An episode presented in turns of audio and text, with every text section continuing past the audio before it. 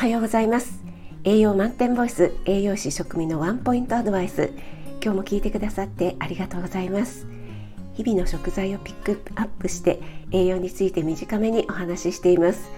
お出かけ前の支度中移動中に耳だけ傾けていただけると嬉しいです。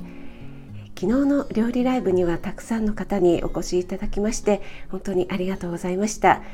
もし何かご質問などありましたら遠慮なくコメントの方に入れてくださいね。はい、えー、今日の食材はビワです。皆さんビワって召し上がりますか？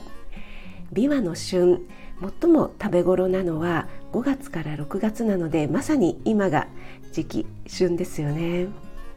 産地は長崎県が圧倒的に多くて次いで千葉県となっています。ハウス栽培のものだったら2月頃に出回っているんですけどもやっぱり今の時期の方が果汁が多くて美味しいですよね。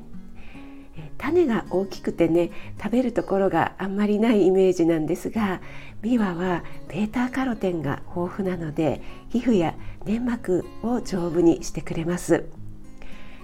選ぶ時は産毛が生えていて細かい白い粉えブルームっていうんですが、えその白い粉がついているもの、え艶があってふっくらと綺麗な卵型のものを選ぶといいですよ。表面がねちょっとテカテカしているものは、えー、古いものになりますので気をつけてくださいね。えー、ビワはとってもデリケートで追熟しないので買ってきたらなるべく早く食べるようにしましょう。この時期だけの食べ物、えー、果物なので今年は私も買ってみようかなと思います。あなたが美味しく食べて美しく健康になれる第一歩全力で応援します。フォローいいね押していただけると嬉しいです。5月24日月曜日、えー、晴れて気持ちのいい朝になりましたね。今日も良い一日となりますように気をつけていってらっしゃい。